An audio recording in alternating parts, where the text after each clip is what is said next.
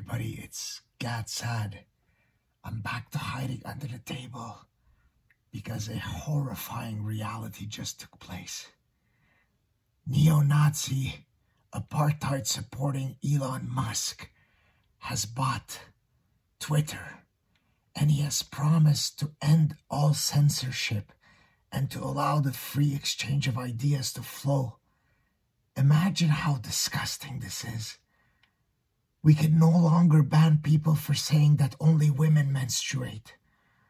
We could no longer ban people for saying that national borders should exist. We could no longer ban people who disagree with His Eminence Lord Fauci.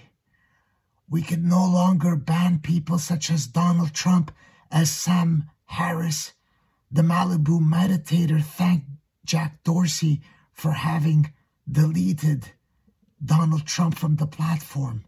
Can you imagine how scary it is if we allow people like Donald Trump to voice an opinion? So many of my progressive friends are totally terrified because now Elon Musk will allow the exchange of ideas from all camps. This is horrible.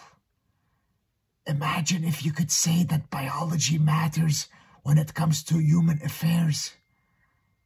The possibilities for nefarious consequences via the free flowing exchange of ideas is simply too scary for me to bear.